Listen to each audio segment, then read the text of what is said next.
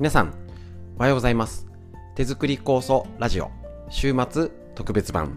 ということで、こちら1週間のまとめ放送、ラジオで放送した内容を順番入れ替えて、えっ、ー、と、フリーの話月下水木金、えっ、ー、と、脳のお話月下水木金、えっ、ー、と、漢方の東洋医学の話月下水木金、腸のお話月火水木金ということでお届けいたします。ぜひね、あの平日聞けなかったよって方、土日のお休みの時にお聞きください。一度聞いた方もあのラジオの欠点はあの聞き逃す、取りこぼすってのがありますので、ぜひあの天気が良く、えーと、お出かけ日和ではあるんですけれどもあの結構出かけながら車で聞いていただいたりまあ、ラジオ感覚ですね、本当にね。だったり、あの、作業、片付け、洗濯物とかね、お掃除しながら、冬のね、冬支度をしながら、ぜひ、えっ、ー、と、耳で聞いて、一緒に学んでいきましょう。今日もよろしくお願いします。それでは、1週間のまとめ放送です。どうぞ。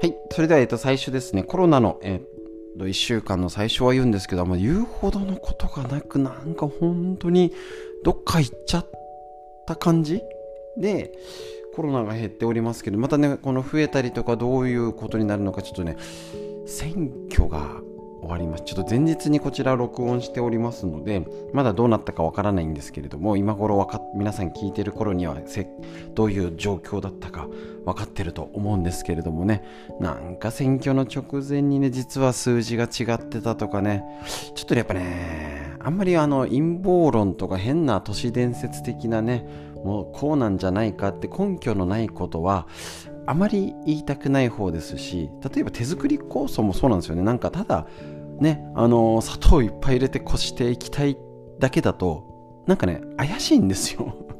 怪しい、別にあの悪いって意味じゃなくて、なんだかわからないものになって、それを飲んだり塗ったり大丈夫っていう風なことってあると思うんですよ。で、正直私自身、あの、そっちっていうとあんま好きじゃないというか、ちゃんとえーと、数字でお届け、ね、根拠のある数字をお届けしたりとか、えーと、理論的な説明だからやっております。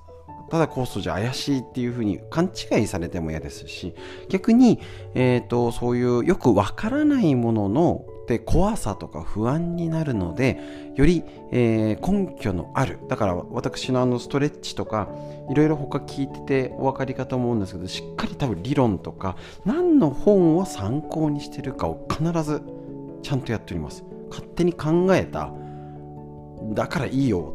なんとかなんとなくいいよじゃなくてこんだけちゃんと頭のいい人がえー、と考え出したことを参考にしてこういうことが言えるんじゃないかとかっていうふうに要は出典元元っていうか何を参考にしてるかはね大事だと思います。で、まあ、これは東洋医学だよとかこれは、まあ、まだ分かってないですけどねっていうことがはっきりするって大事だと思うんですよね。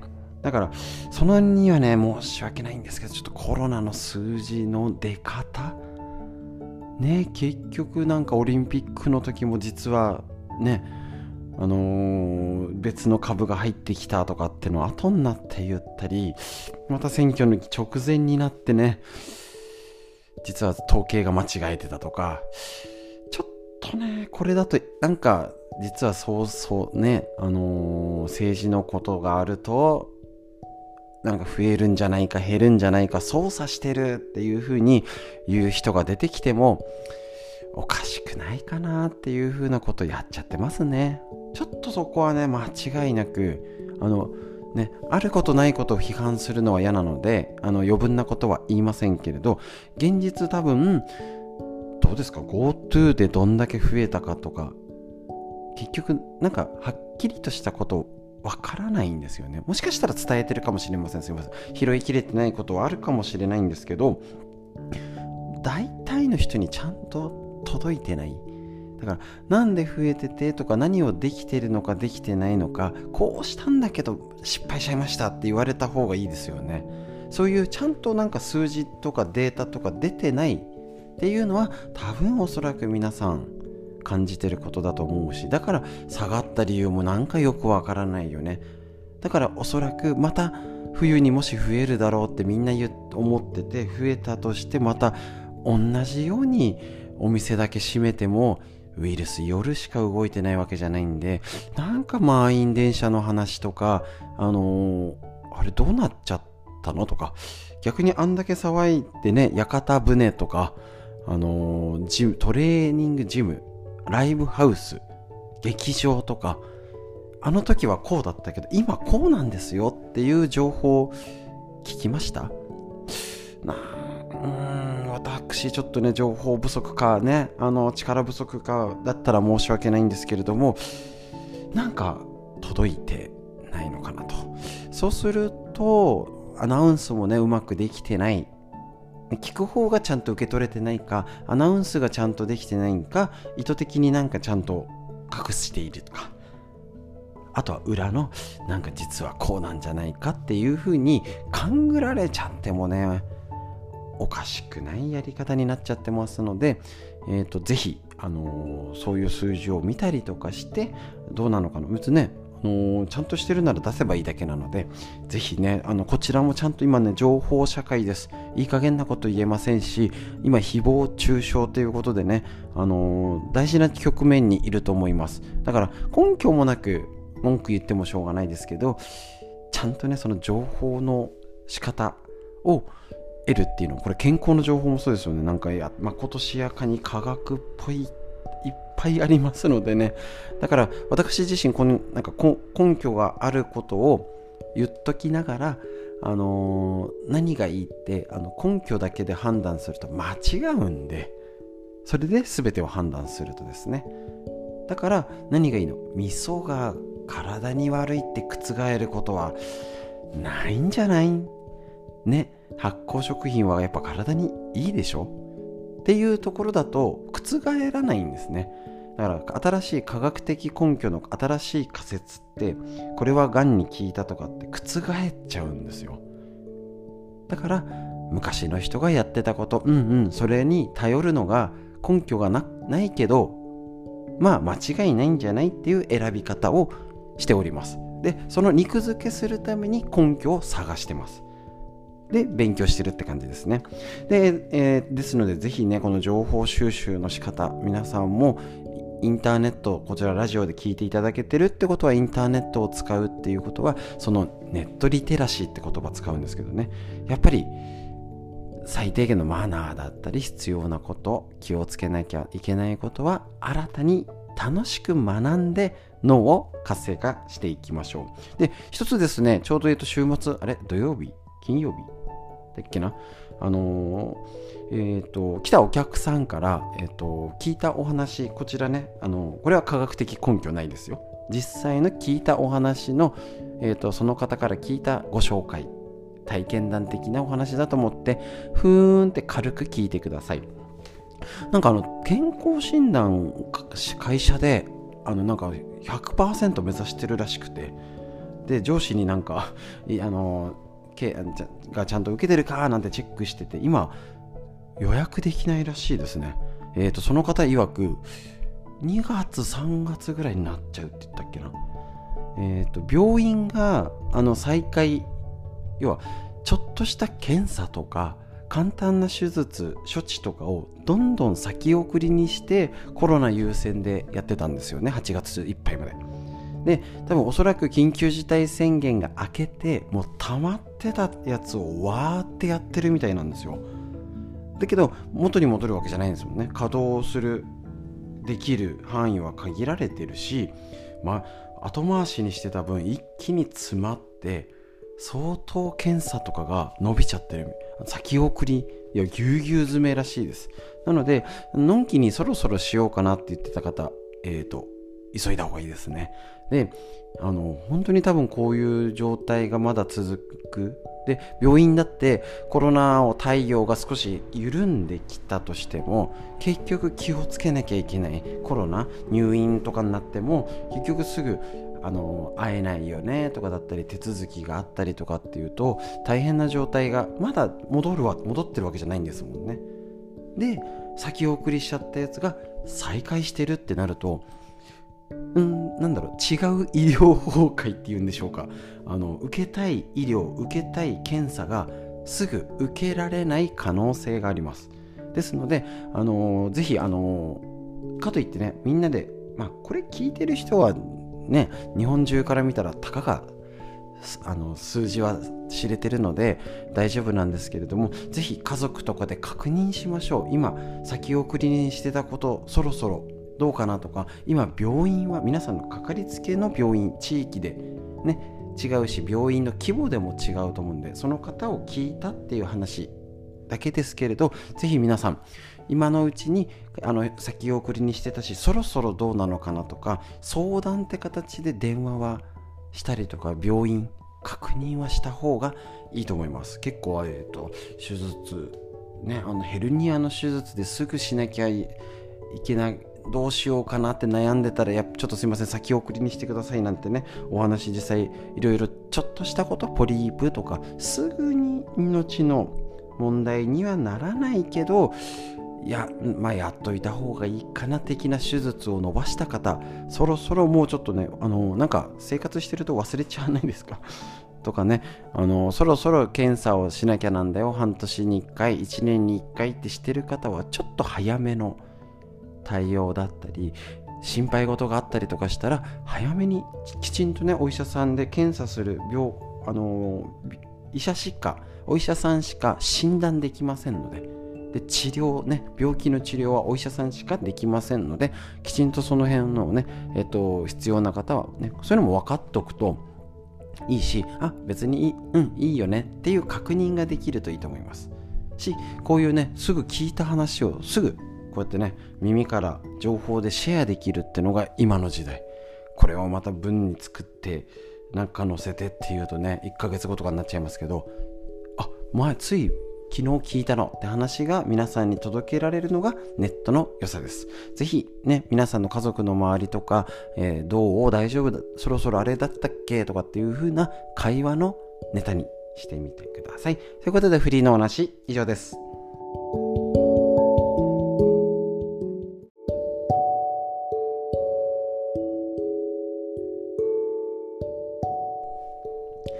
はい、それではこちらフリーでお話しする時間になるんですけれども東京都の感染者がいよいよ1桁になりました。何でしょうねこのね減ったからって手放しに喜べない感覚。いや素直じゃないって言われたらそうなっちゃうんですけどね。なんかえー、本当にこんな少ないのっていうふうに思っちゃいます、ま、またこちらね引き続きチェックをして本当にああもう大丈夫そうだねっていうのを夢見てね、期待して、ね、希望的観測は、えーと、持ちつつまた再感染だったり今だとインフルエンザ他の感染症も増えるんじゃないかっていうことも全て踏まえた上でできることってのは、えーとやっぱり腸内環境を良くすることもう間違いないですよね。結局あの何度もご紹介していますコロナの対策の本とかねぜひあの今書店にもいろいろワクチンのもありますけど、えー、もし見れるのがあったらご覧いただけると結局免疫力を高めるって最新の薬でもないし最先端の技術でもないんですよね。結局発酵食品取ろうとかお酢がいいよ味噌汁がいっぱい飲みましょうとか腸を元気にする。うん普通じゃんみたいな。感じのが対策として扱われております。もちろん運動とかね生活習慣、ね、これの時にやっぱり何が大事ってまあなかなかずっと頑張れないですしね。できなくてもうんうんしょうがないですよね。だけどこういう時に多分かえってチャンスと捉えてなかなか運動しなかったけど重い腰を上げてみようかなとかああ足湯ねしなきゃなんだけどねめんどくさくてっていう方がちょっと頑張って3日っていうのにこのコロナのチャンスをね利用できなかったらねうん諦めましょう。できないよねっていう。あの正直ねあの5分のあのストレッチあの片足立ちスクワット、えー、とかかと落としあれすらできないんならもうちょっとどうしようもなんないですね。うん、だから逆にあり諦めちゃうのもありです。ね、もう運動諦めようみたいな。でその代わりただ体のケア、ね、酵素だけじゃ効きにくい体になるしだんだん年齢とともになってきますよね。なのでぜひぜひあの手作り酵素も飲んでるだけです。ね。全ての症状が良くなる魔法の薬なわけありませんので。であの酵素良くなった方っていうのはあそんなに足湯頑張ったの？あそうやって酵素ね家族でパッティングしたり頑張ったんだとかそういうふうに家族ががなんかあそんだけ頑張ったあ、まあ、こういう言い方しちゃいけないんでしょうけどそれまでやってくれて一生懸命したんなら酵素じゃなくても良くなったねみたいなぐらいやっぱり気持ちの転換切り替えああなんとか頑張ろうだったりちょっとね気合入れてやろうか酵素っていうねにはなかなかねあの手作り酵素っていいんですよ。これだけ手間暇かけたものを活用しなかったら本当に宝の持ち腐れ。猫2個番まさしくですよね。でなんとか病気のを治したいっていう方ほどこれこんな頑張って作ったっていうとよしなんとか活用しなきゃいけないって思って本当に一生懸命やる方は言った通りのことできますね。そうするとおのずと結果がついてくる。ただかえって意外と56年やってます、うん、もう10年近くなるかもって言ってる方の方が活用できてなかったりあ耳が痛い方あドキッてした方いらっしゃいませんか？ね意外や意外なんですよ。ね、だらだら続けちゃったりいや最初は頑張ったんだけどねっていう方もいたり今その病気とか逆に落ち着いちゃってるからやっぱりねあのできてないよって方もいたらそれはそれでありなんですけどぜひぜひしっかりですねこちらね手作り酵素を活用していただきたいと思います。結局こちら、えーと、微生物えーと、川村先生の本からの参考に、えーと、最近お話ししてますけど、えーと地球の生物はえーと、植物界と動物界と菌微生物界、ね、この3つに分解するよって分かれるよって言われてます。植物の、えーと、植物界植物のグループは光エネルギーを吸収し無機物を有機物に変えるって言われるとほー って眠くなっちゃうみたいな、ね。まあ、簡単に言うと,、えーと、光を使っ光と水を使っていろいろあのあの組み立ててって形を作るのが植物ですよ。ね、で、え、ー、と菌類は有機物、ね、これを分解するのでそれをパクパク分解してばらしてくれるよということですね。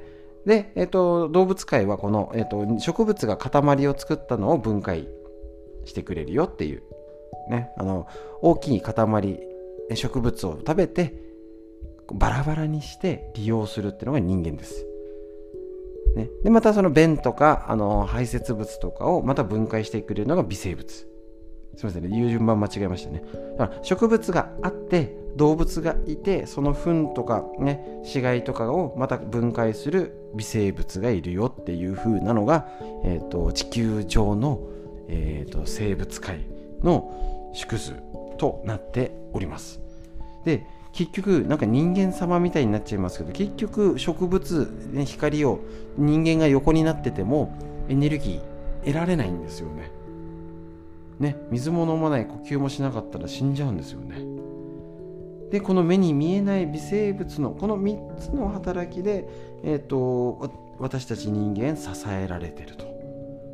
植物界がいないと生きていけない。ね、微生物たちが体を守ってくれないとすぐ病気になっちゃう。ですね。食品を発酵処理してくれたり体内でも分,、ね、分解したりむしゃむしゃ分解してばらして利用できる形にしたり。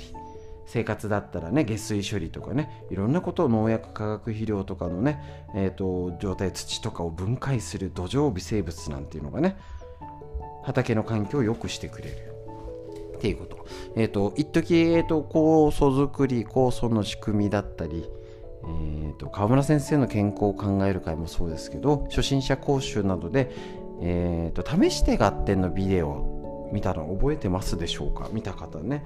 それで試して合点の、えーと、ビデオもですねその中に微生物のやつ。あの万物創世記たけしのですかね。微生物が、まあ、あの地球上にいて人間も守ってくれてるよっていう映像の中に畑に土壌微生物がなくなったら直ちに病原菌で占領されちゃうということなんですね。で他の要は肥沃な大地土を混ぜてあげると。その畑の土はさらに元気になって病原菌を跳ねのけていい野菜が作れるよっていうのが土壌微生物の働きとして紹介されてます。もう一度言います。えーと、土が弱っちゃって微生物がいなくなった土は、えーと病原菌にやられやすい。土も野菜も。でそこに生きた土を埋め込むとえーと、他の土から持ってくるとまた土壌微生物が元気になればその土は元気になって野菜がよく育つよっていうことで解説してます。微生物の働き。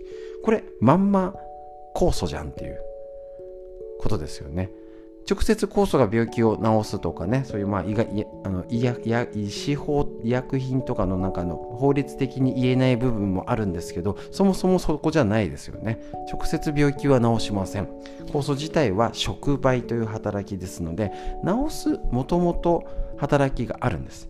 だけど酵素がなかったり微生物が足りないと発揮できないんですよね。だから体で言ったら病気にさっきの土の例えで言うと人間で言ったら体の微生物常在菌皮膚だったり腸の菌が弱くなると人間病気ウイルスにかかりやすくなる。そこに微生物が元気な状態なものを入れてあげて体で言ったら土壌微生物。土に当たるのは腸を元気にするとまた病気に強い土地になるよ。まさしくこれが菌食。発酵食品であり手作り酵素を飲む最大の意味かと思います。そう考えると,、えーと、手作り酵素なんかなどこに効いてるの？酵素どこみたいなのもあるんですけど、えーと、自分の常在菌混ぜ込んだ家の菌も入った要はあの培養して菌を増やしてえーと、還元する元に戻してるっていうシステムだと思ったら手作り酵素手間暇かかったりあに樽を用意してざるを用意してなんか容器がね冷蔵庫入んねえしみたいなねめんどくさいじゃないですか。このめんどくさいことをしてるから微生物の、えーと、最大の力をお借りできる。えーとこのね経済の流通に乗せて面倒くさいじゃなくて手軽にいつでもどこでも手に入るってことは微生物の働きを抑えて処理しないと食品衛生法で売れないっていうことになります。ですから手作りこそ飲む意味飲む価値をぜひ再確認してあ土微生物が増やしたら元気になるね。もうなんか難しいことはいいと思います。これが病気を治すじゃなくて腸を元気にしてくれるんかな？体を守るガードマンが入ってるんだなぐらいにふーんと思って元気にしてくれるものとして確認して飲んでみてください今日のフリーのお話手作りこそでした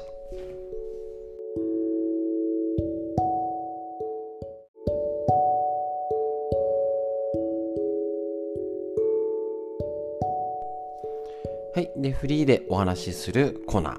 えっ、ー、と、コロナのね、なんかよくわかんないぐらい少なくなっちゃいまして、お話しすることがなくなってきているんですけれども、まずは、えっ、ー、と、土曜の期間になりますので、11月6日までですね、これあの以前にお話ししたんですけれども、季節の変わり目で体調を崩しやすい時になりますので、ぜひ酵素の飲み方とか、え、ー、と、体を温めること、意外や意外できないんで、ぜひ、あの、口酸っぱくね、ずっと同じことばっかり言ってますけれども、体を温めましょう。よくあの、例えて言うんですけれども、あの、今、今の水筒ってすごい保温保冷の効果が高いのご存知でしょうか？あの夏場でもうちの子なんか朝氷入れてあのー、今麦茶ね学校に水筒を持っていくんですよその氷が、えーと、真夏でも帰ってきてからから氷がちょっと残ってるぐらい保冷効果すごいんです。びっくりするぐらいすごいんです。だから保温効果も、えーと、あったかくてあったかい状態がずっと保てるなんですね。でこれにこう効果機能はすごいんですよ。だけどお水を水筒に入れてても温まんないですよね。何を言うかと。当然です。だから例えば保温って頑張ったりするんですね。腹巻きしてとか靴下重ねるとか。ねあのー、下にえーと、ズボン下履いたりとかね。ズボン下って言わないですよね。あの、えーと、スパッツ系履いたりとか、えーとね、そういうタイツとか履いたりとかすると思うんですけれどもそこで保温だけを頑張っても意味なくはないですよ。大事なんですよ。やってもらいたいです。ぜひやってやりましょう。だけど保温だけをなんか着目してやるんだと中の液体の温度ってどうなのっていうことは意外や意外見落とされます。ね、先ほどのあの水筒の例で言った中の液体の温度を上げるから保温って初めて効果を発揮します。言ってること普通です。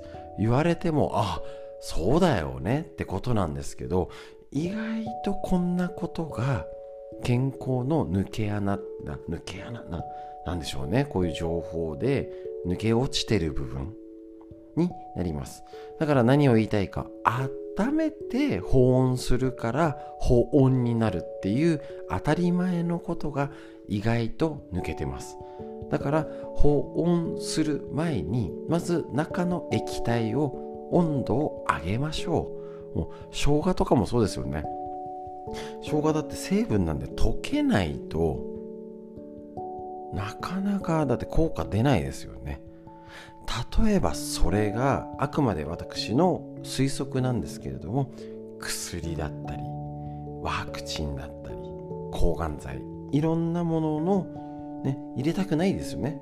嫌ですけどもやっぱりそれってあの今の西洋医学だと使わなきゃいけない。予防的にもそうです痛み止めとかね。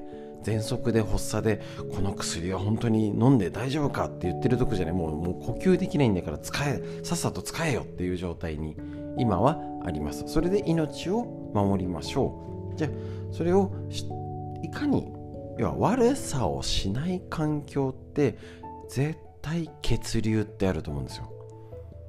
でそれだって昔理科の実験でやったような昔の過去のもう記憶の彼方に消し去ったね。もう理科でって言った段階でもう耳をパタって閉じてって眠くも、ね、朝からまた眠くなっちゃうみたいな方もいると思うんですけど単純ですよね。なんか 100cc の、ね、液体の中に塩がどれだけ溶けるかみたいななんかテスト必ず出ましたよね。あれって絶対温度が関わるんですよ。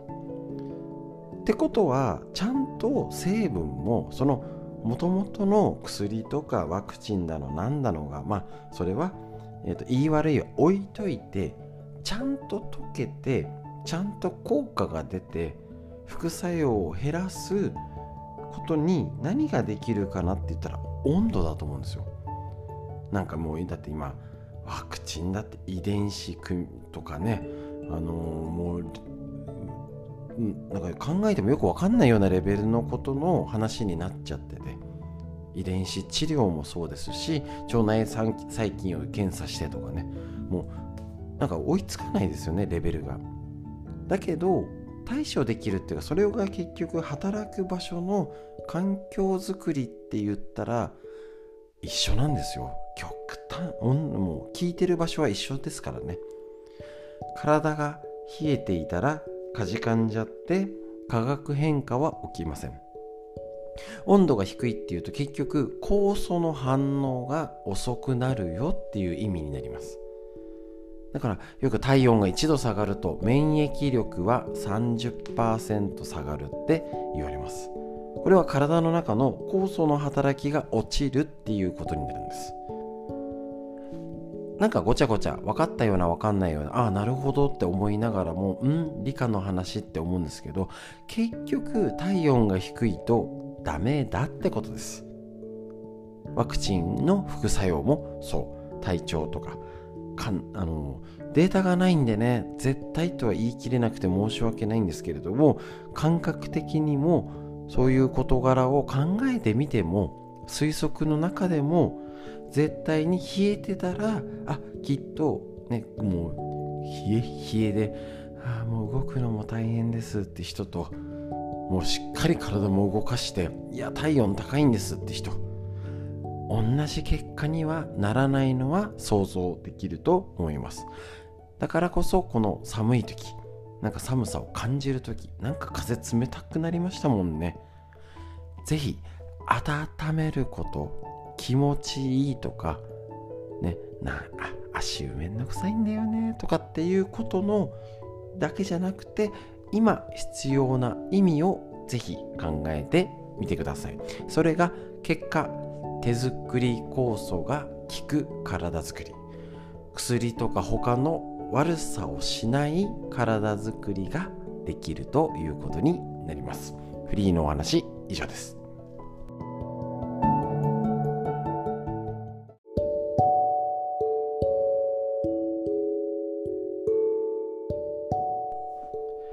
はい。それではフリーでお話しする時間ですね。こちら、いつもコロナのこととかね、最新情報とかやってますけど、なかなかちょっと海外で、韓国だったり、イギリスだったり、増えてきてたりとかね、もうアメリカは全然検査してないとかね、情勢がだいぶ変わってきて、おそらく、こちらですね、あのー、来年からワクチンとかね薬の状況が変わってくると思いますのでこれからは、えーと、特またね読めない。なんか減ってても安心感ないし多分増えてもやっぱりになるしこれから冬増えなくても本当にみたいな疑念が残っちゃうみたいなね。何ともかんとも言い難い。またね祝日の時相当渋滞とかであちこちにぎわったなんて話もしてます。おそらく皆さんそれぞれが前よりはあの注意してなんか団体で大騒ぎするっていうんじゃなく家族だったり少ない人数で動くなんか動き慣れしてきたんじゃないでしょうか。一度ラジオでも紹介したことあるんですけどあ他のね TBS ラジオであのなんで感染者が減ってきたんだろう8月のやつの時にあの視聴者のコメントでなんかいい加減に動いてる人たちが相当数もう一通り映ったんじゃないか説があって面白いってご紹介したんですけどなんかいよいよ信憑性が帯びてきたじゃないですけど本当にありえるかもみたいな感じで減っております。移動してるのに減ってる。ねハロウィンとかね人混みとかがあるけど減ってるっていうのはまああのー、実証実験ができないから確定、ね、的なことは言えないんですけれどもなんかもういい加減にしている一定数の人にある程度かかったんじゃないか説はあるかもっていうふうにあのなんかニュースを見てこんなに人混みがいましたみたいなの見るたんびに思います。気をつけてる人は気をつけてます。ねあのちょっと今だとね重症化しなければあのかかっても問題ないし、えーと、気をつけ方戦い方が随分分かってきました。なので上手に必要最低限やってやれること動くべきことは動いたりしていきましょうまたね手作り酵素のもう今年の秋はね全然あれですけれどえー、っと、春は少しは違う形になったらいいなぁ、なんて思って考えております。で、えー、っと、昨日ですね、温め方、あの水筒のお話はしたんですけれども、ぜひね、中のお湯を温めましょう。で、また一つちょっと注意点として、えー、っと、足湯とお湯枕ですね。こちら、お湯枕のえーと、寿命って結構ありましてあんまり長くして結構ポロポロ出てきて水枕にお湯入れてるのであんまりもう56年使ってるよって方は本当は破れる前に交換した方がいいです。こんな注意点をちょっとお話ししましょうか。温めるの水枕。をお湯に入れてる方お湯熱湯は入れちゃダメって書いてあるんですよね。だからねうちも80度ぐらいなんかもうそんな測んないんですけどね。もうぐらぐら沸いちゃったら水足しゃいいやみたいな。あの少しあのほうれん草とか茹でるのにプツプツ沸いてきてあそろそろ沸いてきたなーっていうぐらいが80度っぽいんですよね大体ね。もう適当にやります。ただねゴムなのであれなんですよ。実はあの治療院が一番使ってるんですよね。1日何回も使ったりあの冬場だけじゃない毎日ね治療があったりとかしたら夏でも使ってるんですねお湯枕。あのパッティングする時の間にタオルとかにも使えるのでわりかし頻繁に使ってます。そうするとなんかイメージだと消耗摩耗だと使ってる方が悪くなっちゃうんじゃないかって思うんですけどいや意外や意外あの使ってる方が伸び縮みを常にしてるから意外と大丈夫なんですよ。で自宅用にっていうんで別に置いと置いてるやあるやつって主に冬がメインに使ってまあたまには使いますけどそんなに365日しないじゃないですか。ね。だからあの案外劣化が早い。要は使わない時伸び縮みしなくてほったらかし。で急に伸ばされるみたいな。多分ゴムの性質ですかね。あのえっと、タイヤも何年か置いといて売れず売れずに置いとくだけで弱っちゃうんですよねゴムがね。あんなんがねあるみたいで意外や意外使ってない方が痛みが早い。治療院のでね56年は全然余裕で持ちます。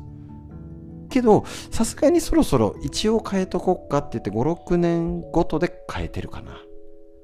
なので皆さんも何年経ったから大丈夫じゃなくてわりかし頻繁に使ってる方は結構持ちますけど56年で変えておいた方がいいかな。って思います。でえっ、ー、とあのー、冬しか使わないたまにしか使わないって方は変えて23年でもあのすぐ帰ろうとは言えないですけどちょっとゴムの状態見たりなんか薄くなってきてないかなとかをぜひ確認してあのやけどにぜひ注意してねもらってあの金具のとこがピンと外れて漏れちゃったなんていうことがあります。ねただ使い方はぜひ注意してください。タオルとかもねあのなんかくるくるむのを上手に使ったりあの縛り縛ったりキュッて縛るの作ったりとかね皆さんそれぞれ工夫してあの寝てる時にピンって引っかから引っかかりが取れないようにあの古いやつ新しく変えたら前のあの金具は取っといて二重でやってますって方もいたり。あ面白いと。あそれすごい。なんかえっ、ー、とねダンロップなんだっけなねインターネットで載せたらねダンロップの会社からそれ実はいいんであ違う違うダンロップじゃないです。その販売会社の方からいや実はいいんですっていうなんかコメントいただいたの昔ありましたね。二重でピンあの止めるとお湯は安心ということになります。で、えっ、と、しっかり空気を抜いてやりましょう。ね、あのた、ただお湯入れて閉じると、ボワンボワンって言ったらいいんですか？だから半、半分に折って空気をスーって少しでも抜いてからあの蓋をあのキュッて金具で留めた方が、えーと、あ安心かなと袋がパンパンだと圧がね逆に乗っかるとね、あのー、逆に衝撃がなっちゃいます。でもそうするとかなり、あの、寝てる時に、あの、やってる方は電気毛布とかじゃなくてそろそろ冷たくなってくるのでお湯枕寝る時に使ってお布団に入れといて足元冷えるって方は足元に入れといて布団に入ったらお腹によっこいしょ。ってすると要はぬくぬくの布団に足を入れられる。これ幸せで。ございます。でお腹に温めながらやったり。でぜひお腹を温めてっていう時にあのあの実際は睡眠のことで言ったらしっかり温度が上がって下がる深部体温が下がることによって睡眠に入ります。だから結構あのなんかお腹に乗っけててなんかあのどっか行っちゃうんですけど OK です。ずっと乗っけてなくてもいいです。で冷えてたり調子悪いとね乗っかってたりするんですよ。でもこれも人によってもともとそういうタイプあ全然動かないんですって人と動かないんですって言っといてよくなんかあの睡眠の実験見たことありません？実はすごい動いてて朝起きたら元に戻ってただけみたいな。案外ね分かんないんでこれって思わずに適当にやりましょう。ただ腰が痛い方は最初に背中腎臓あたり気をつけピって肘の高さ結構上です腰骨よりも背中の真ん中に近い方に温めてそれで背中をちょっとね最初に背中に入れてえー、とちょっと5分なりちょっと温めてからお腹にやるよとかってしてください。で、深部体温ちゃんと後々中が下がるようにそう、だからあれ、だからお湯枕いいんですよね。勝手に下がるじゃないですか、温度が。あれがまたね、いいんでしょうね。機械で一定の温度じゃないので。で、手と足は発熱、放熱した方がいいんですよ。だからぜひ靴下は履かないで、ね、パジャマを着て上手に放熱できるようにってしておくとお湯枕。夜寝るのに快適に眠れます。で今日話したような注意点。ぜひね、あのー、劣化するのであの多少で買い替えてねっていうのとお湯の入れるのを注意してね。とにかくやけどに注意してください、ね、今あのお年寄りとかおじいちゃんおばあちゃんにやるのにあの電気で温めてとかねもうそっちでもねあの安全を考えたら切り替えるのも一つかもしれません。ただ何かしら温めるってこと外から熱を入れる、ね、昨日も言いました。あの水を保温しても温まりません。中の水をお湯にすることで保温が初めて発揮されます。ぜひ温めるのこれから冬本番。まだなんか昼もあったかいですからね。今のうちから気をつけられることやってみてください。温めること。以上です。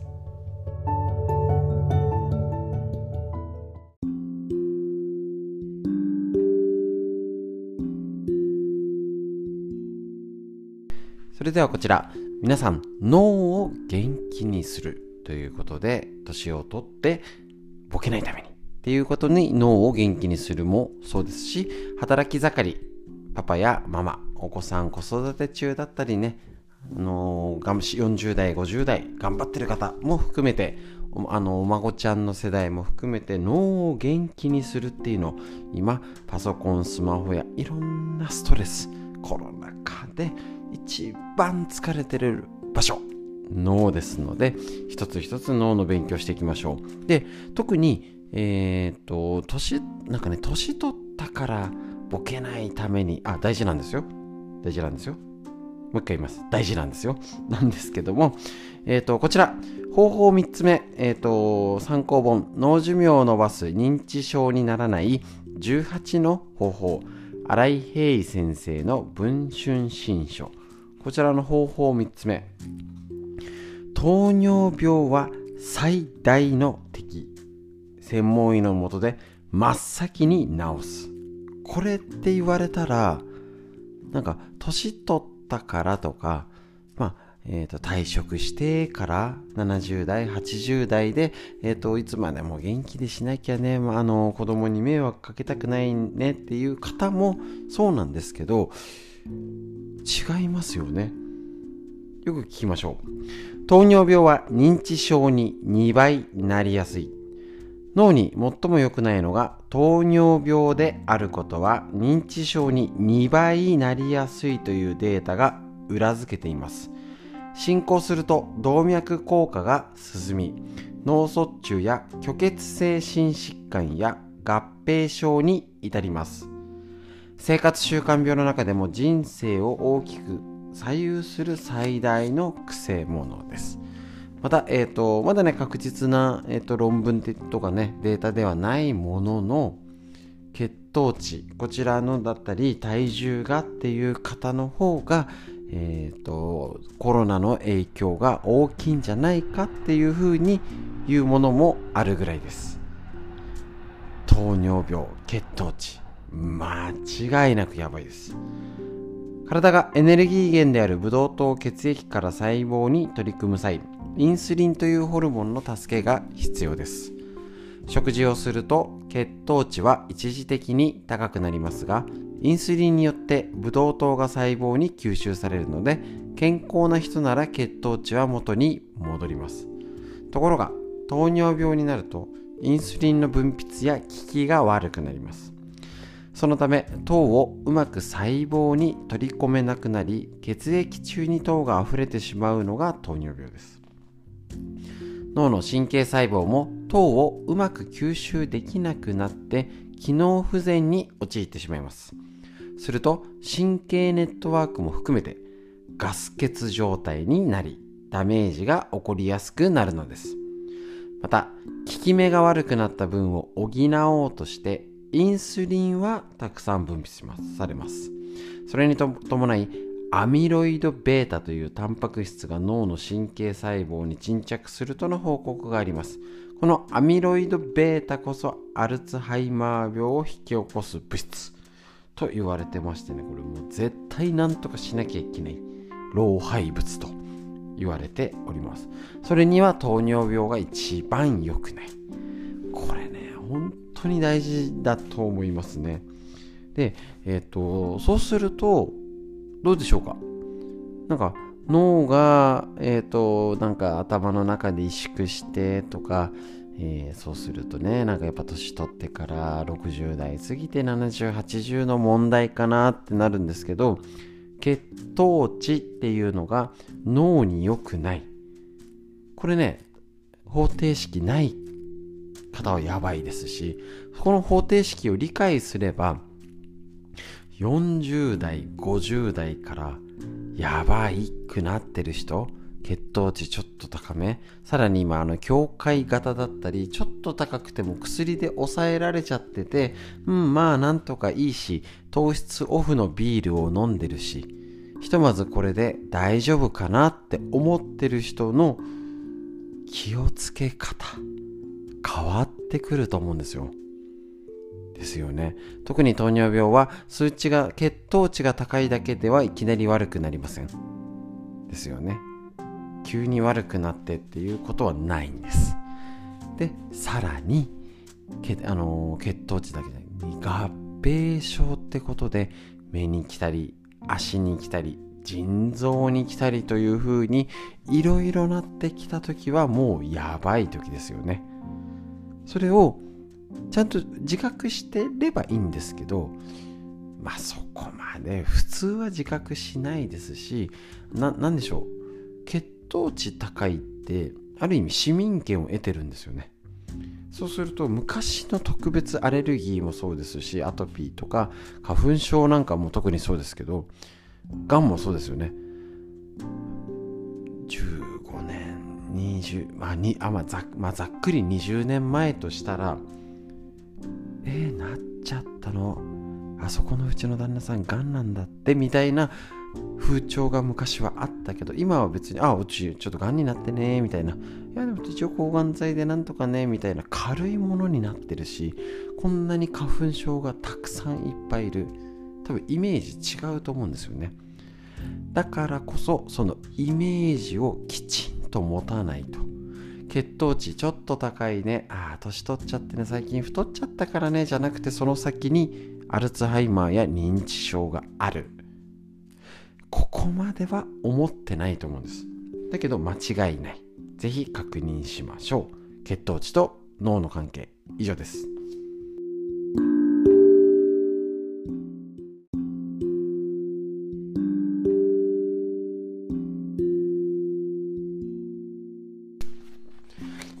て大人も子供も脳を元気に。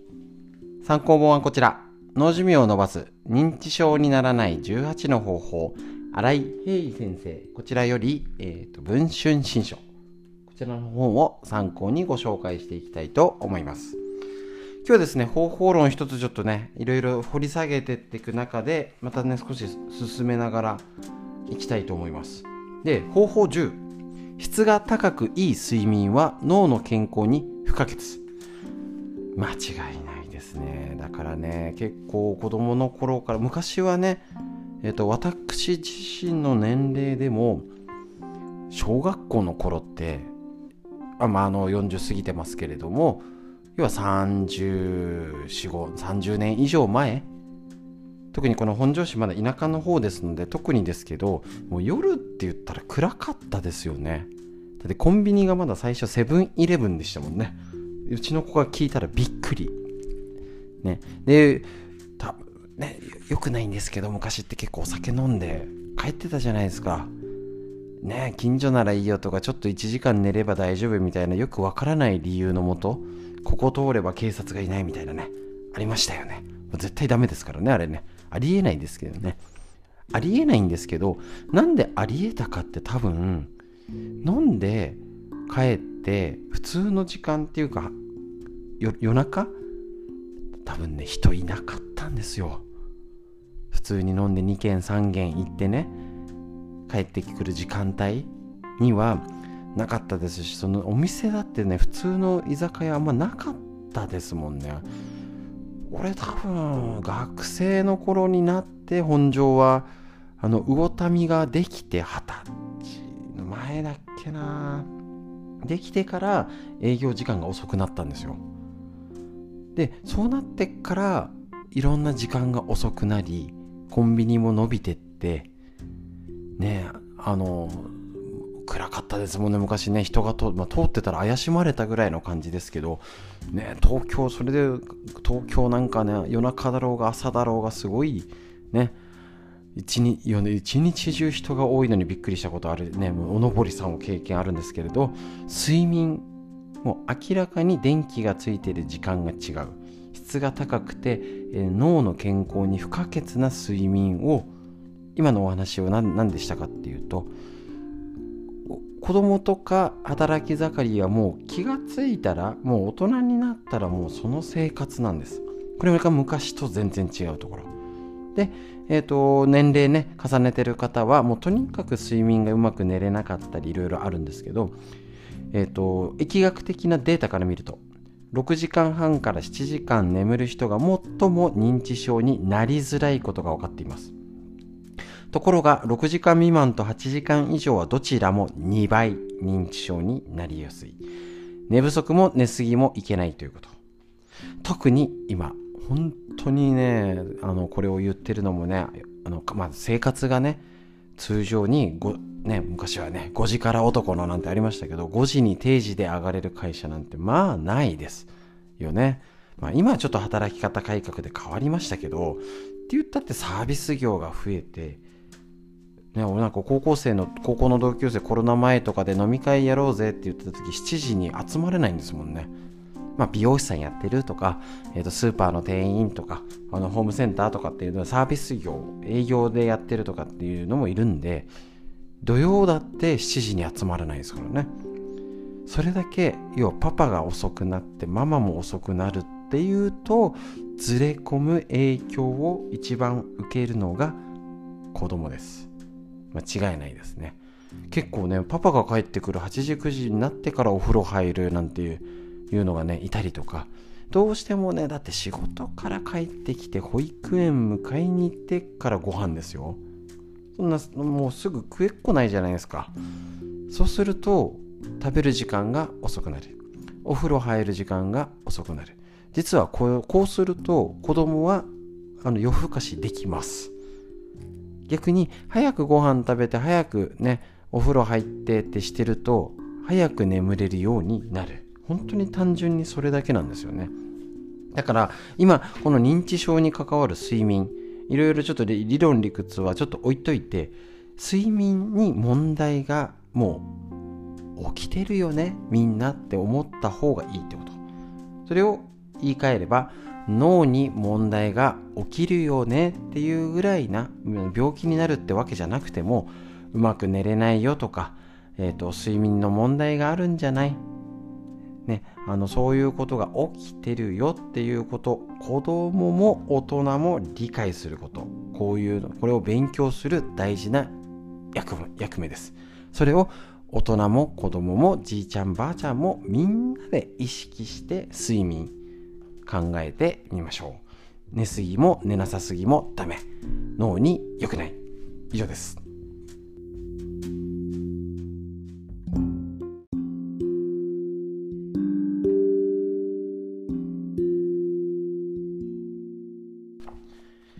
はいこちら。脳の寿命を伸ばす。認知症にならない18の方法。新井平井先生の文春新書を参考にして年を重ねたらあボケないためにねなんとかしっかりしなきゃっていう方法もそうですし働き盛り40代50代パパママ世代もパソコンやらストレス社会加えて子供もスマホにゲームに目を使って脳がくたびれてます。これを勉強にして脳を元気にする方法を考えていきたいと思います。決して年寄りだけのお話だけじゃありません。今日方法論13紹介します社会的に孤立しないように本人も周囲も気をつけるとありましたこれ、えっ、ー、と、WHO の、えーと、推奨しているこちらですね。えっ、ー、と、こういう要因で、えっ、と、認知症になるよっていう中の一つ。ね、覚えてますでしょうか？あ、なんだったっけ？そうそうそう。えっ、と、あれ、あれ。そっからですからね。大丈夫です。何度も言います。えっ、と、WHO が2019年に認知機能低下と認知症のリスク減少の指針を発表しました。えっ、と、有酸素運動や筋力トレーニングのおすすめ。だから教えるストレッチ。脳トレ、5分筋トレが脳に効く。禁煙はもちろんです。食事をバランスよくとりましょう。アルコールの飲みすぎはダメ。ね、エビデンスは低いですけど、いわゆる脳トレみたいなのもやるのもいいかもね。で、社会活動。これ今日のやつですね。体重管理、高血圧、糖尿病、コレステロール、うつ病への対応、難聴っていうことで何度も言いますよ、これ。大丈夫です。何度も言ってきますので、その都度、ああ、そっかって思ってください。ね、今日の中その中でも社会的に孤立しないように本人も周囲も気をつける社会的孤立は体と脳にえっ、ー、と、退化、ね、どんどん弱,、ね、弱ってっちゃうよってのを引き起こして、心理的にも孤独感、寂しさが増すなど、負のスパイラルになりやすいです。特に重要なのは、社会的孤立は男性において特に深刻な問題です。定年退職と同時に仕事も人付き合いもなくして孤独に陥りがちだからです。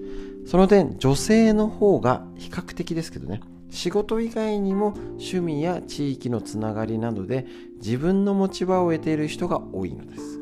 だから男性の場合の方が退職したら認知症になってしまう人もいるってことなんですね。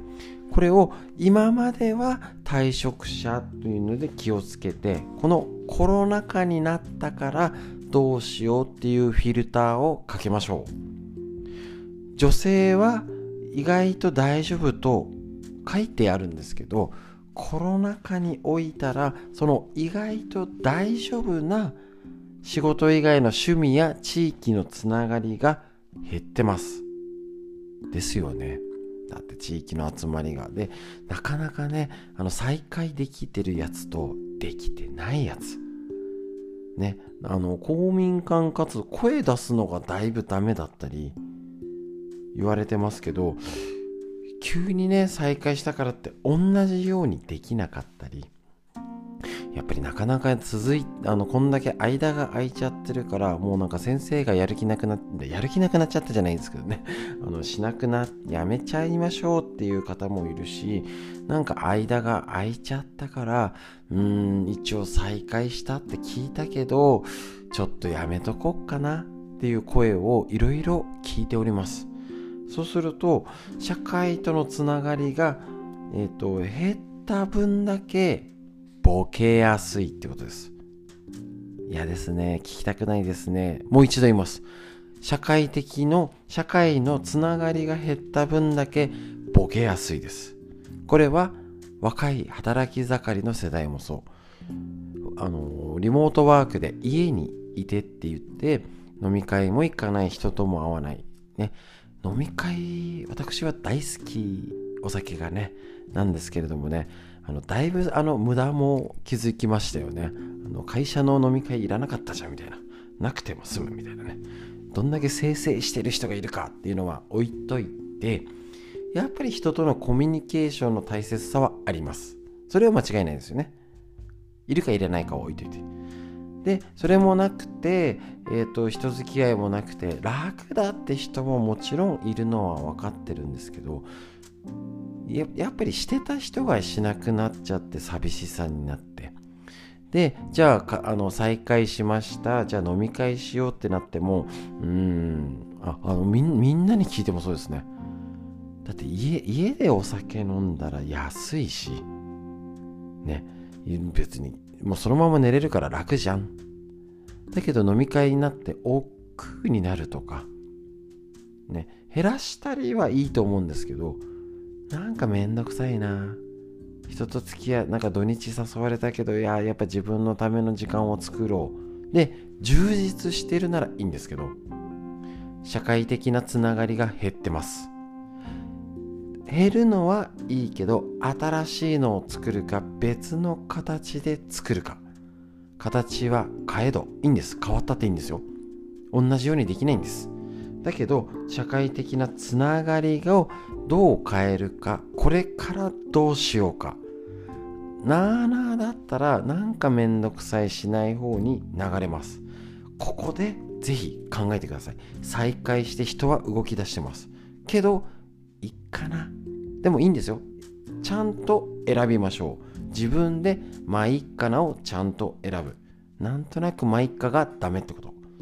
行くなら行くでちゃんと行く。それを自分でしっかり社会的なつながりを維持するために考えてみましょう。なかなか考え考える機会ないですよね。ボケないために考えましょう。脳のために以上です。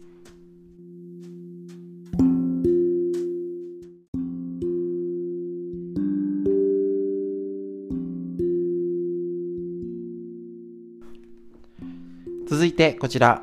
大人も子供も脳を元気に。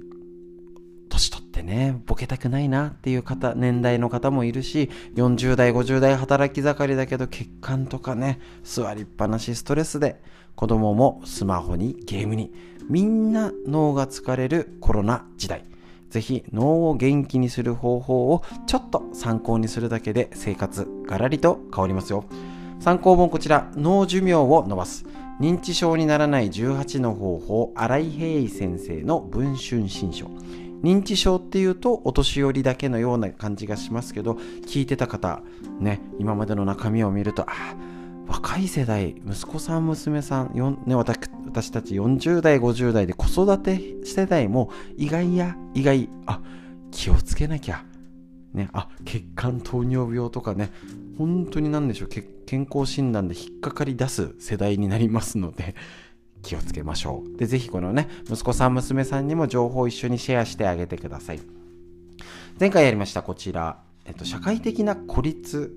こちらが認知症を影響するよっていうのは今あのコロナ時代で社会的孤立ねあの減ってきたから動くぞって動ける方とやっぱり動けないって方いろいろいらっしゃるかと思います。ですけどなるべく人との関わりを気をつけてやるためにちょっと覚えておきましょう。よく多い男性の退職したら認知症になっちゃう人。これ突然発症したのではなくゆっくり進行していた病状を脳の代償機構や意欲や責任感役割意識を働かしててカバーしてたためと考えられるってこと。よく男性の退職したら。あの本当にねうちの父親も心配されましたしね。なんか今あのー、ほんあ思い出しましたね。親戚のおっちゃんがですね60過ぎた途端に本当あの漫画のように海外とかのパンフレット持ってきてあのー、行けるうち行っとけよっつってもうその方もね、10歳以上上だったんで、70過ぎたら体しんどくなるぞ、みたいなね。ちょうどうちの父親なんか70過ぎたらコロナになっちゃってね、あのー、なんかちょっと温泉行きたいな、つってても行けなくなっちゃってますけども、やっぱりね、行ける時に行くっていう考えと、今、コロナになって、旅行っていう概念が変わってきてるんじゃないかなと思います。今やっぱり渋滞してっていうのも、あの祝日でね、あの紅葉シーズンでって言ってもやっぱり泊まりより日帰りで近場にしようねってなってると思います。いいんですよ。でも少しでも行ける範囲、ちゃんと感染症対策を行った上だったら出かけてもいいんだけど、身近な生活ももう2年近くもデブ症になってます。みんな引きこもり。ここが大事です。気持ちの張りがなくなった途端、火事場のバカ力的なタガが一気に外れてしまい、もともとあった病気が表に出てくる。こんなことあるかもしれません。それが周囲からは劇的に見えるだけです。アルツハイマー病やレビー小体型認知症。これね、ご存知ですか？認知症の中で2番目に多い。レビー小体型認知症。レビー小体と呼ばれる場所なんですね。繊維性のタンパク質の異常な構造物が脳に蓄積すると神経細胞に異常が現れ脱落して起こるの認知症。なんか人がいるぞって見えたりとかね。ちょっと変な認知症だったりパーキンソン病など神経系の変性疾患は徐々に進行するから退職したらなんかおかしくないっていうのだからもしかしたらあのコロナで人と会わなくなってからごご家族近所の方なんかあれ大丈夫かね？おかしくない？って方は急になったんじゃなくてああコロナであーってなって急に出始めたっていう状態があるらしいんですね。一方脳梗塞などが原因になる血管性の認知症は突発的です。神経の老化はゆっくりですが血管の老化は急激で突然詰まったり破裂したりします。これが若い方でも若年性アルツハイマーとか認知症気をつけなきゃいけない。で血管だから糖尿病高血圧コレステロールなんかでって言っても40代50代でお腹周りやばくないとかえーとね、メタボっていうになるとこういうのに気をつけなきゃいけない。急にはなんないですよ。だけど4050でメタボ体型だと6070ぐらいになったらもうその先に認知症とかのが心配脳の萎縮が気をつけなきゃ。これはねもうだいぶ言われてますし今コロナでもえー、っと BMI とかね内臓脂肪が多い方糖尿病のが結構重症化するなんていうももちろん最終的なデータがちゃんと出てはいないんですけどそういうことも考えられるんじゃないかと言われてます。なのでこの辺のことをぜひ頭に入れて意欲楽しむ、ね、人との関わりすぐ会えなくてもできること何かなだったりご家族でもテレビ電話したりね、もうボケてもらっちゃ困りますからね。息子さん娘さんも積極的にお父さんお母さんと交わって。で皆さんも息子さん娘さんのね写真見たりとか動画見たりね、いろいろやり方ありますので、ぜひ今のコミュニケーションをスマホ上手に活用して少しでもボケないために脳が衰えないためにぜひいろいろ試してみてください。脳のお話以上です。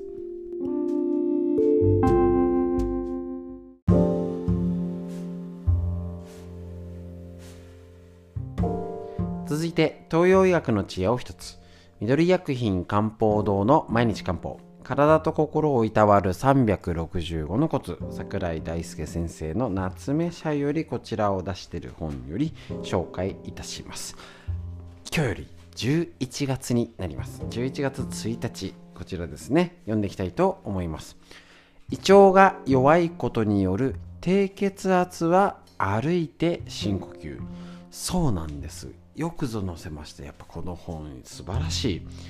低血圧ってどうしたらいいか分かんないんですよ。低い問題って重要視はされないとまでは言わないんですけど普通は下がって死にます。血圧もコレステロールも血糖値も。下がってない状態は危ない。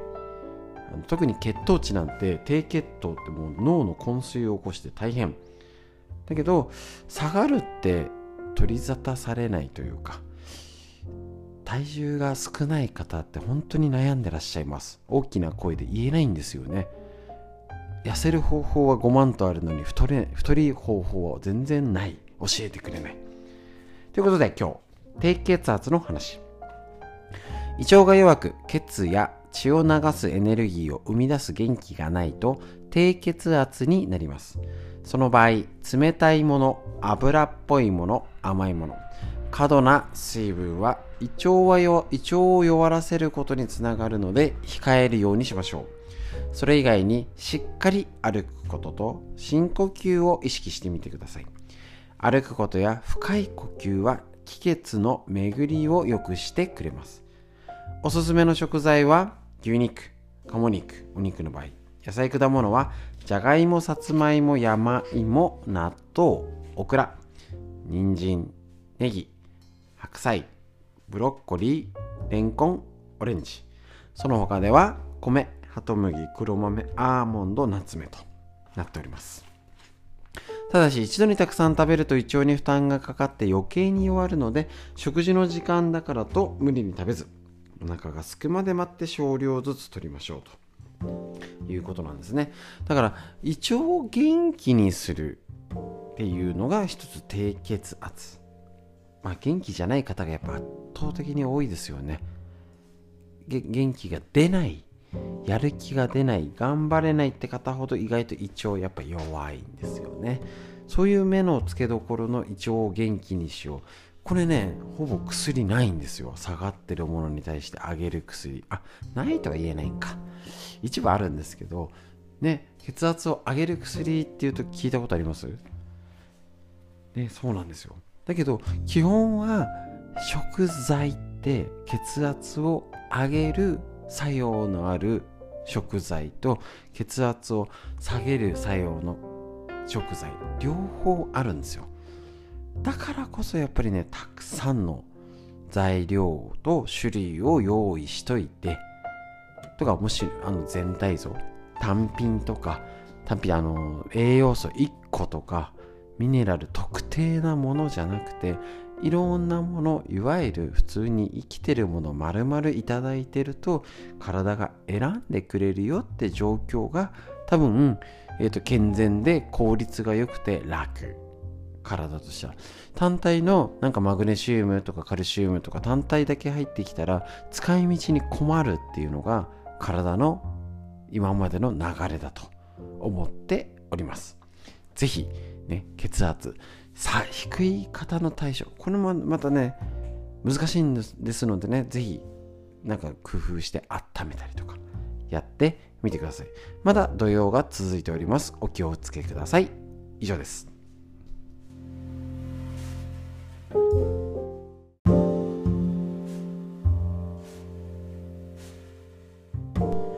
続いてこちら東洋医学の知恵を一つ。参考本緑薬品漢方堂の毎日漢方。体と心をいたわる365のコツ桜井大輔先生の夏目社よりね。もうなんかもう5年も10年もなんかずっと続けられるんじゃないかっていうぐらいね日々一つ勉強することであんまり逆にね濃すぎたらわかんないんですよ東洋医学本当になんかもうまず漢字の読み方からとかみたいなねなるのがとってもこの一つ日めくりカレンダーのごとく一日一つ東洋医学の名言格言というか金言がね詰まったもの素晴らしいです。ね、何か、えっと、お会いする方が健康のためにとかご家族にあの辞書的に一冊プレゼントいいかもしれません。こちら、えっと、ストレッチとリンクしました。11月2日、腎を元気にすると頭痛も良くなります。頭痛の原因の一つに過労や加齢がありますがこれらは体の根本的なエネルギーを蓄える腎の弱りに影響を及ぼします。腎には脳を養う髄が蓄えられています。過労や加齢によって腎が弱ると髄も足りなくなります。骨髄の髄ですね。こちら。すると脳が養われず頭が空になったように痛むといった。頭痛が発生するのです。腎は呼吸とも深くつながる臓器なので腹式呼吸で腎に刺激を与えましょう。横隔膜ですね。また腎は腰は腎の器と言われているので腰を曲げ伸ばしすることも腎を健やかに保つために有効です。歩くことも腎にとっていい刺激になります。階段を使う一駅歩くなどしてみてください。足の裏の土踏まずにある優先というツボは腎に効くので青竹踏みもおすすめです。特に腎は冷えに弱い。そうなもう完全に冷えですね。寒さを感じた日はシャワーシャワーで済ませず湯船に浸かりましょう。てか基本基本はお風呂に浸かりましょう。洗面器にお湯をためて足をするのも効果的です。ただこれえっ、ー、と足湯そうなんですよね。あのお風呂場での足湯はおすすめしません。なるべくリビングでやりましょう。裸ねお風呂の状態でやるんじゃなくて服を着て足湯だけしましょう。そして腎を養う働きのあるマダイエビうなぎホタテ貝柱ハマグリ羊肉鶏肉黒豆ニラキャベツブロッコリー栗などを食べましょうということでぜひぜひこちらですね。えっ、ー、とやって腎のこと元気にして頭痛まで楽になる。本当にね女性の不定収束更年期だったり子宮卵巣のこと妊活も含めてとにかく体男性だったら、えー、と前立腺。糖尿病系もそうですけど何しろ腎臓です。年齢が、ね、年とともになったもの、ね、なかなか治らないの。もうとにかくまず腎臓を、えー、と疑ってみる。もちろんこれは病気って意味じゃなくて、えー、と腎臓の中心に関わるところの流れが悪いんじゃないか。ぜひ狙ってやってみてください。リンクしてます。ぜひ教えるストレッチ。朝9時からやってるやつも今週腎の調整ストレッチをご紹介してますのでぜひ試してみてください。という学の知恵以上です。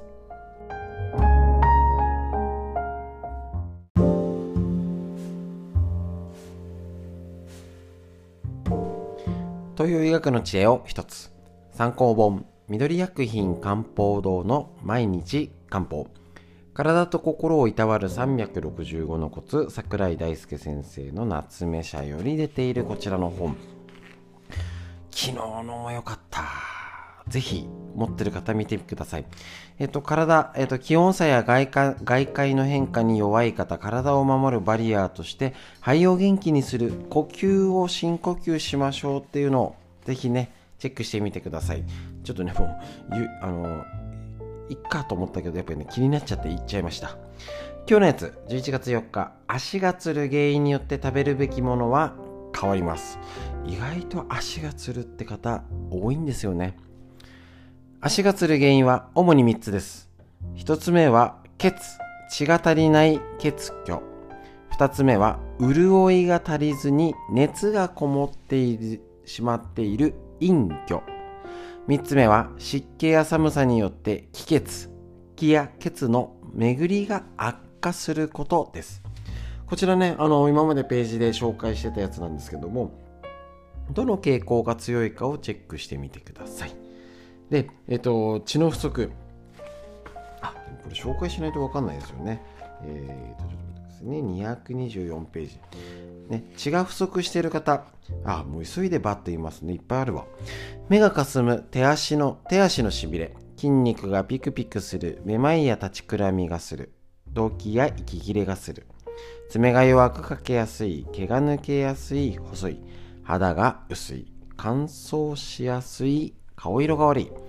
肌が青白い、月経の間隔が長く量が少ない、月経前後に頭痛があるっていう血不足なら、レバー、豚肉、ウコッケイ、うずら卵、うずらの卵、牡蠣、人参、トマト、ほうれん草、プルーン、ナツメ、クコの実、黒米、黒豆、黒砂糖、ほうじ茶、紅茶などを食べましょうということなんですね。で、2つ目、潤いが足りずですね。に、えっ、ー、と、血が、えっ、ー、と、潤いが足りずに、熱がこもっている陰虚の状態。ね。こちら、えっ、ー、と、頬が赤い。手足がほてる。顔や頭がのぼせやすい。寝汗をかく。朝は低体温でも午後になると微熱が出る。足腰がだるい。口が乾く。肌が乾燥してかゆい。舌や唇が赤い。色が濃い。下の色が、のりが薄い、またはない。下に亀裂がある。こちら、潤い不足の方はいっぱいありますよ。ちょっとね、バーと言っちゃいますね。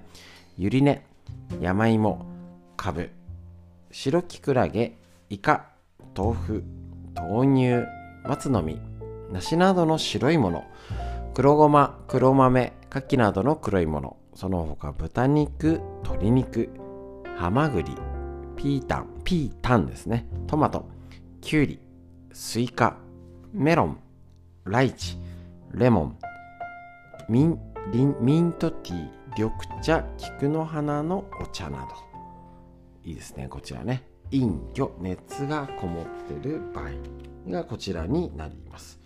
で、えっと、最後にこちらですね、気血の巡りが悪化することですね。こちら。えーと、寒い高湿度強風の自然現象湿気の多い日とか、ね、寒さ、ね、寒い日に足がつるなんていう方。これ冷えが原因だったら生姜玉ねぎにんにくらっきょうシナモン鶏肉牛肉羊肉などを食べましょうと。要はこの3種類の足がつる原因で食べるもの原因が違うんだから食べるべき食用上が変わってくるよっていうのをすいませんバーッといっぺんにご紹介いたしましたので、えー、と戻ってまた再生して聞いてみたりとかしてみてください。ラジオでね、えー、と特にあのこのえっ、と、グ、アップル、グーグルのやつでやってるのは、えっ、と、ちょっと元に戻せるって機能もね、ありますのであの苦手だからって方もいると思うんですけどあの戻ってただすみませんチャプターで分かれてないんでえーと、やりづらいんですけれどもちょっと戻ってまた聞き直そうとか、うん、メモしようみたいな方ぜひね、えーと、使いこなしてこれも楽しくトライしてみてください。足がつる原因食べるものが変わるよ東洋医学の知恵。以上です。は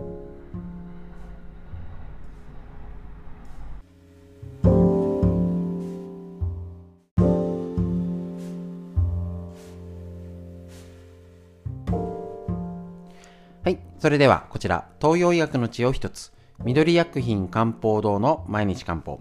体と心をいたわる365のコツ。桜井大輔先生の夏目社より一つ一つ紹介していきたいと思います。本当に勉強になりますね。これね、私も、あ、なるほどとかね、結構あるんですよね。取りこぼしもあるし、一つ、この一つ一つの軽さがちょうどいい。今日の11月5日のページ。子供の風邪にはリンゴ中医学では小さい子供を純陽といって陽気の塊、太陽の陽ですね。陽気の塊と考えます。陽気とは活動のエネルギーですから、得てして熱を帯びやすい。だから冷え性で悩む子供はゼロではありませんが少ないのです。最近増えてます。そして子供の風邪においての症状も高熱が出たり顔が真っ赤になったり黄色い鼻水が出たり海がたまる中耳炎になるなど中医学的な熱症状要は熱が強すぎるとかあの偏るとかで起きる症状これを、えっ、と、やっぱ子供は多いよねっていうことになります。こうした小さい子供の風にすりおろしたリンゴを食べさせること。ああ、懐かしいや、これ大好きでした。なんでしょうね、あの、うまさ。しかも、なんですりおろすんだろうみたいな。あの、今から思えばね。普通に、まあ、多分食べやすくはしたと思うんですけど、あのすりおろしたリンゴのね、あ、思い出しちゃった。美味しい。最近食べてない。リンゴには、えーと、冷ます力があるので、これは理にかなっています。また、嘔吐や下痢を伴うウイルス性胃腸炎の場合、大人では脱水を防ぐために経口補水液を用いますが、子供では味が馴染めず飲んでくれないものが多いのです。そのそのような時は、100%リンゴジュースを水で半分に割ったものを飲ませるといいのが、昨今の研究で行ったことも興味深い。まあ、リンゴの栄養、リンゴ酸とかね、すごい体にいい成分がありますし、ええっと、水分不足、水だけでよりもね、カリウムミネラルとかが入った方が吸収しやすい。まあ、いろいろな原因、まあ、生だと酵素があるよ。っていうのもあると思うんですけどね。だからぜひ、リンゴの酵素、おすすめします。うちは結構最近子供には、子供がね、あの小さいうちは飲むんですけどね。まだ一番下の子飲んでるんですけどえっ、と飲まなくなるんですね。上の子なんかね。だけどね調子悪くなってくるとね必要だったり結局ねあのリンゴ飲みたいって言ってリンゴは結構作りますね。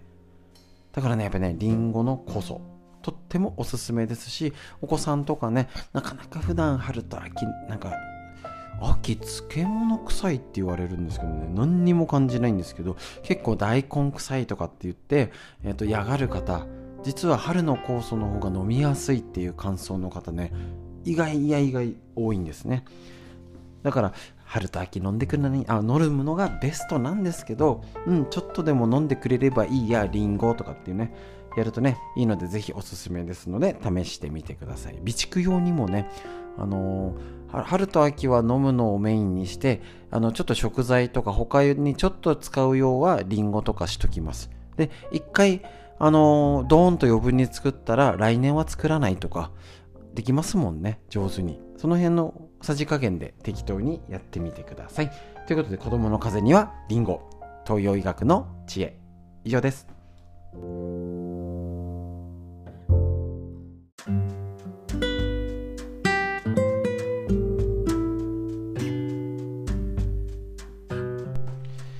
こちらウイルスに負けない腸を元気にする新常識。ペンのよしみ先生の免疫力を腸から上げる45のトレビリア。宝島ムック社より出している本をご紹介しております。とにかく腸が大事。何度も言います。腸が大事。もう酵素やってるやってない。どんな人どんな考え方どんな思想の人でももうね腸はどうでもいい。別に環境を悪くしてねダメですし食べ物。やっぱね。いや実際大変なんですよ。共働きとかさお仕事してて忙しくて食事手かけてらんないんです。でもどうでしょう。それは全ての影響が腸に出て免疫力が下がるんだっていう事実があったとしても全て食事いい加減にできますでしょうか、まあ、難しいんですよ。大変なんですよ。だからこそそういうことを知っといてあ何ならできるかな。これならやってみよう。これは難しいなを整理までしてみましょうね。この今日の生活習慣。入浴の習慣がない人も注目。腸もみ半身浴でストレスも便秘も退治しよう。入浴は便秘の大敵。ストレスと冷えを撃退するということなんですね。入浴は一日の疲れを洗い流しその日に溜まったストレスをリセットするのに最も効果的です。また体が冷えていると血の巡りが悪くなり腸の働きも鈍くなります。特に女性には冷え性が多くその冷えが便秘を招いている可能性もあります。お腹に手を当てていつまでも冷たいようなら要注意。毎日就寝前にゆっくりお湯に浸かって体を芯まで温める習慣にしましょうお湯に浸かるときに気をつけてほしい。のがあまり熱くしすぎない。こと熱すぎるお湯は活動的な時に働く交感神経のスイッチが入ってしまうためリラックスしたい。時には向きません体をリラックスモードにするには38度前後のぬるめのお湯にゆっくり浸かることがポイントですってことなんですね。結構入浴どうでしょうか？ね。入浴はね便秘の大敵を撃退してくれるということで。すみませんさっきさっきの言い方だと入浴は便秘の大敵みたいな言い方になっちゃいましたね。気になっちゃって。大丈夫ですね。入浴は便秘の大敵であるストレスと冷えを撃退してくれると。いうことなんですね。バスタブがない場合は、えーと、水の勢いを強めにして時間をかけてお腹の腸あたりを重点的にシャワーのお湯を当ててお腹マッサージを温めましょう。お腹が温めたら背中側のお尻の割れ目から少し上の骨のあたり、仙骨ですね、を温めます。バスタブに使った時と同じ効果とまではいかないかもしれませんが、冷えは少し解消されます。あの、本当にいまだになんでしょう？シャワーの方ね多すぎるんですよ。で生活が乱れるって言っちゃいけないのかな？まあ乱れるのももちろんですしえっ、ー、とお仕事上ねサービス業で時間が遅くになるとか昼夜逆転だったり、えーと夜勤とかねもちろんこれはお医者さんとか看護師さんも含め工場勤務の方とかねいろんな体制の方いますのでそういう時間帯がずれたりいわゆる不規則になってる方ほどもう傾向的にシャワーで済ませる。多分ねしんどいからお風呂きついんだと思うんですよ。そうだからそこね無理やり入れとはちょっとね言いづらい。けどあの知ら知っとかなきゃいけないんです。お風呂入ってないってことは良くないよっていうの。はでみんなね大体ね分かっちゃいるなんですよね。これでねこの本何でもとってもいいのこのシャワーを当てて今ちょっとね厚めのお湯とか温度調節もできます。え、ー、と例えば足のねお風呂に入ってる時間がなくて忙しくてって方だとか子育て中でね一人でワンオペでね今今流で言うとね子育てでお風呂入れてとかゆっくり使ってらんない。ささっと入るとかね。いろんな事情の方で入れないって方もいるんですけどシャワーを厚めのでやってお腹を当てるとか背中首のところを当てる肩甲骨の間当てるとかふくらはぎももとか熱いシャワーのマッサージ。これねとってもいいのでおすすめです。やってみてください。ねなのでまずは入浴が大事ね、それでしっかりやりながらもなかなかできない人もし改善できる方がいたらなるべく入りましょう。結構ねめんどくさいって方頑張りましょう。そこはね頑張りどこです。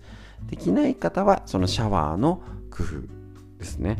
ありますのでぜひやってみてください。ということで腸には入浴お風呂の入り方。もし入れない場合はシャワーと足湯のもありです。ぜひやってみましょう。以上になります。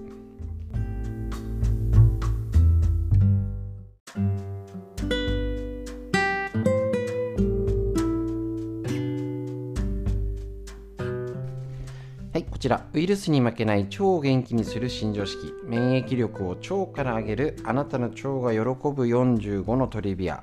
ということでこちらですね。えっと宝島シャムックより出てる弁野よしみ先生のこちらの本をご紹介して腸を元気に内臓を元気にね、免疫力を高める生活手作り酵素のヒントにしていきましょうということで今回ね、こういうのですよね。本当に手作り酵素が働ける体づくり、ね、ストレス解消の効果を高める入浴のコツコツ、ね、入浴習慣がない人も必ずお風呂に入ること、ね、入れなくてもシャワーのお湯を当てるとか工夫をして巡りを良くする。もう冷えは絶対良くない。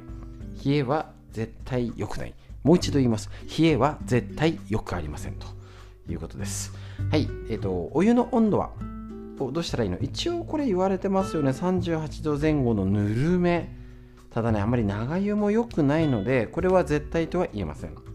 みぞおちから下のみ浸かり肩が冷えるようなら乾いたタオルをかけるいわゆる腰湯ってやつかな？半身浴っていうかね。まあみぞおちから下だと半身浴か。はいえっ、ー、とだったりね少しこういうのでね。入浴時間は20分前後を目安に短すぎず長すぎず。ね、一応あるんですけどおすすめ的にはあんまり特に冬洗面所が温度差ね冷たくしないようにしましょう。ヒ,、ね、ヒートショックでねあのお風呂の事故って本当に多いです。血圧が高くなっちゃったりね。なので、えーと、入る時間もねなるべく明るいうちぐらいもあの家にいる方お仕事してない方はとにかく早く入りましょう。もう5時6時に入っちゃう、ね、一番いいですね。ぬるめのお湯に浸かると日中に活動している時に優位に働いている交感神経とリラックスモードのスイッチである。副交感神経が切り替わり体が緊張状態から解放されてリラックスします。また副交感神経が活発に働いた状態ではストレス緩和に効果がある。セロトニンやベータエンドロフィンなどホルモンの分泌をあの促進するよなんて言われてます、まあちょっとぬるめでゆっくり入ろうぐらいでいいです。むしろあのヒートショックプロテイン、ね、タンパク質に反応する熱はちょっと厚めがいいとかね。この辺ね、えっ、ー、と、半身浴だけっていうずっと言ってるのでね、なんか上手に入り方も工夫してやってみてください。これだけね、半身浴だけがいいとは限りません。自分なりの入り方でして、かえって血圧とか年齢が重ねてね、一人暮らしとかの方だったらあんまり無理してお風呂入んないでだっていいですよね。無理に夏場じゃないし、ね、あの軽くに済まして足湯で温まる。なんていう方。だったり、えーとね、家にいたらね朝風呂なんかいいですよね。とっても。よりより。そういうのね工夫、まあ、とにかくね工夫はしてみること大事。で、えーと、入浴中に腸もみをやってみましょうってことで下腹部右の下から上に骨盤に沿って上にもみ上げていく、ね、右下から、ね、上に。右下のね骨盤のところから上にもみ上げておへその右上からねへその下を通り左脇へ向かってもむで左脇から骨盤の内側に沿って下にも結構下ですね。下目を揉みましょうと、ね、もう一度言います。下腹部右下の骨盤鼠径部、ね、付け根ぐらいからゆっくり優しく揉み上げておへそのやや右上上ですね。すいません。右上からへその下を通り。だからちょっとおへその下を通るんだからそんなに低い低いですね。まあ、腸の大体の位置ですね。左脇腹へ向かっても、もちろん上の方までしちゃっていいですよ。あの胃とか肝臓とかにもいいのでただ少し親指以外の4本の指の腹全体を使ってお風呂に浸かりながらねちょっと膝を立ててちょっと背中あのもたれ気味の方がお腹力抜けると思うので少しちょっとえっ、ー、とぐるって一回りを23回、巡るとってもいいですよね。超マッサージ。こういうのもおすすめです。お風呂タイム。とにかくねあのー、なんか定期ぼーっと入ってますよね。ぼーっと使ってぼーっと出てますと思いますので。ちょっと意識工夫するだけでいつものお風呂が腸にいい腸活に早変わり。ぜひ意識してやってみてください。お腹ぐるぐるね。今とってもいいですし例えば、えーと、教えるストレッチ、えーと、で言えば足の指先とかふくらはぎあたりを入る前にやっとくと要はいつも通りお風呂入要は巡りをよくしといて今足先冷えますからね。巡りよくしといていつも通りお風呂入ると温まりやすい。そんな工夫もいろいろできます。是非お腹もね酵素塗ったりしてみてください。ということで、えーと、腸を元気にするお話以上です。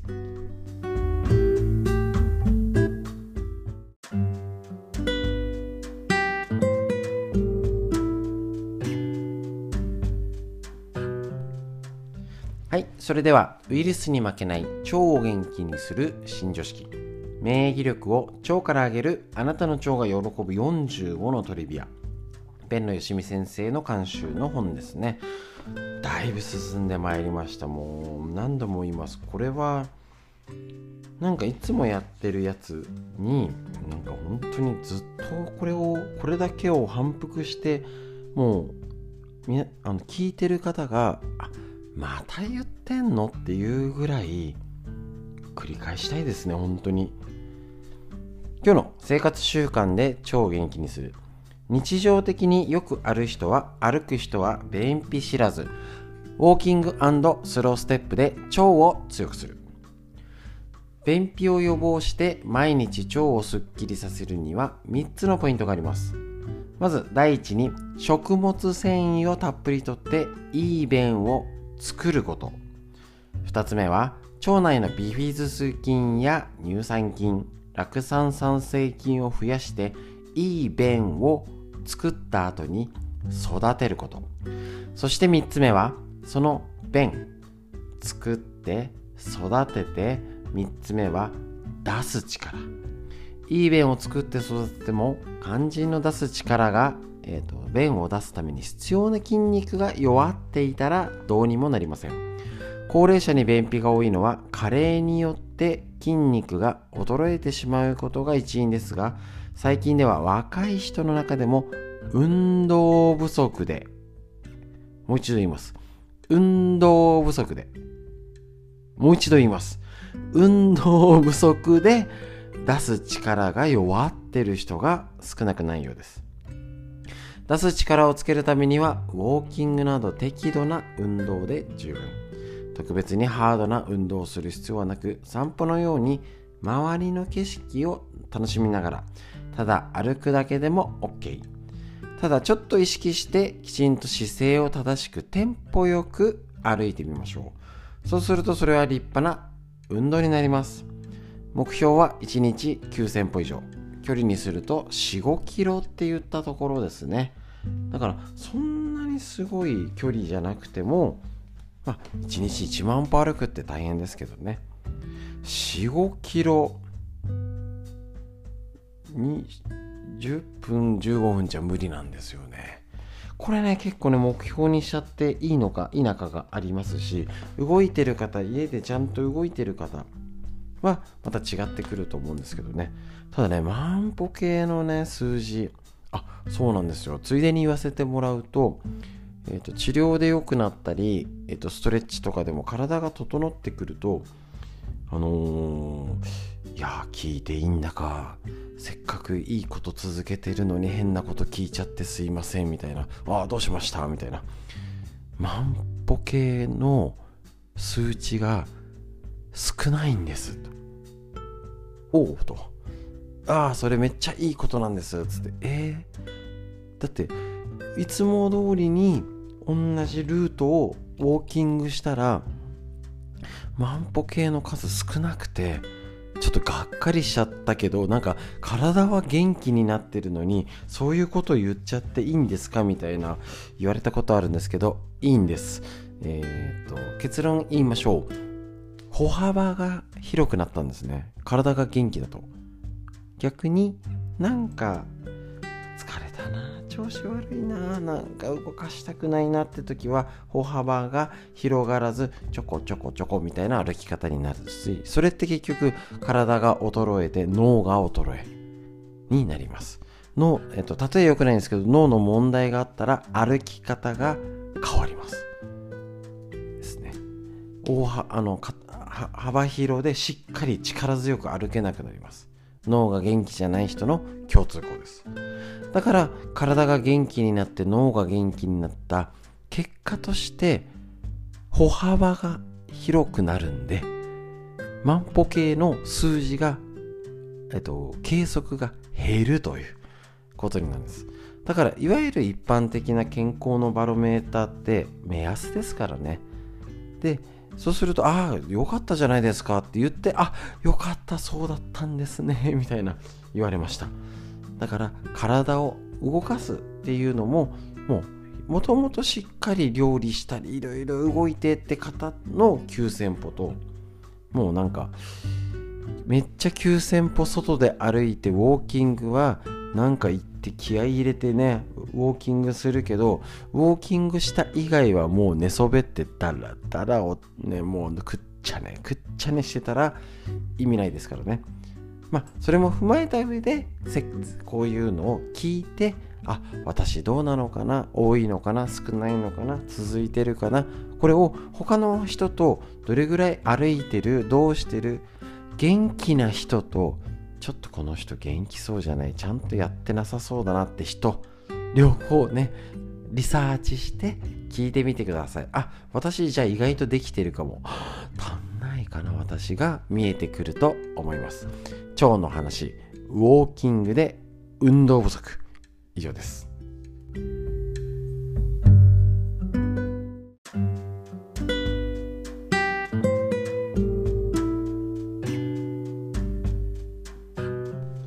続いてこちら。ウイルスに負けない腸を元気にする新常識。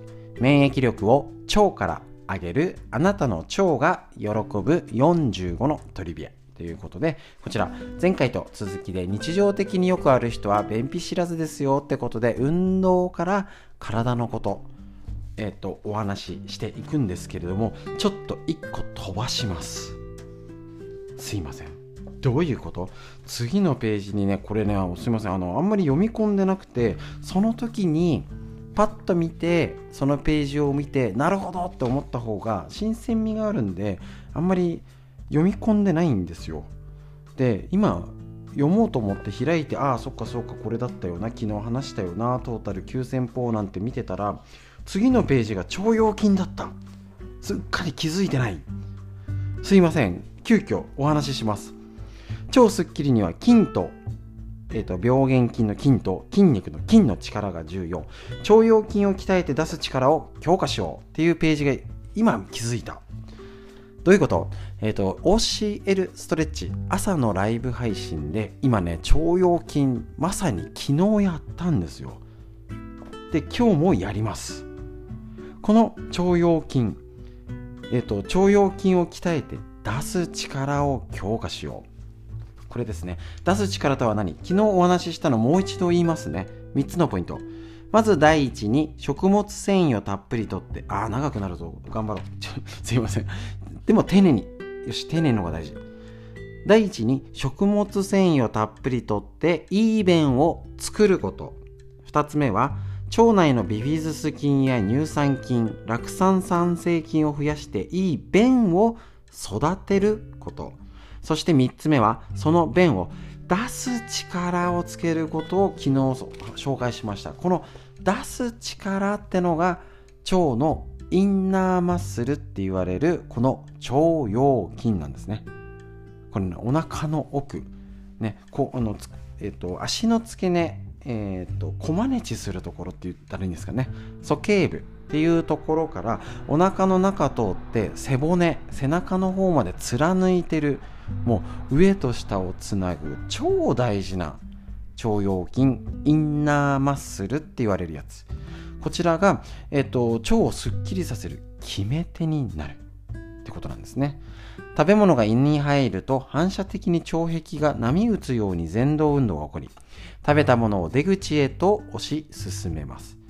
胃から小腸大腸へと進むにつれて食べ物のは水分が吸収されてドロドロの状態から便の形にまとまっていくのですが出口の直前にある S 状結腸は急カーブになっているため前動運動だけでは押し出すことができません。ここそこで腸腰筋の出番です。日頃から腸腰筋が鍛えられれば強く息むことなくスルッと排泄することが可能なのですが腸腰筋が弱っていれば腸の前動運動も弱くなり便を押し出すことができないため便秘になります。対流便として溜まった便は腸内環境を腐敗させ病気のもとになるのです。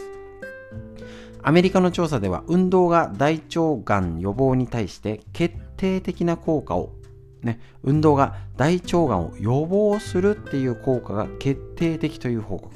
これは運動によってああすっきりしたなっていうよりもう一歩踏み込むと腹筋や腹圧が鍛えられて腸腰筋ここがちゃんと動くとが、えーと、排便がスムーズになってがんの誘発物質や促進物質が作られにくくなるからっていうことなんです。逆にイメージしてください。腰が曲がって背中が丸まって前かがみになってって時が腸腰筋が使えなくて背筋が伸ばせない前かがみお年寄りっていう姿勢になります。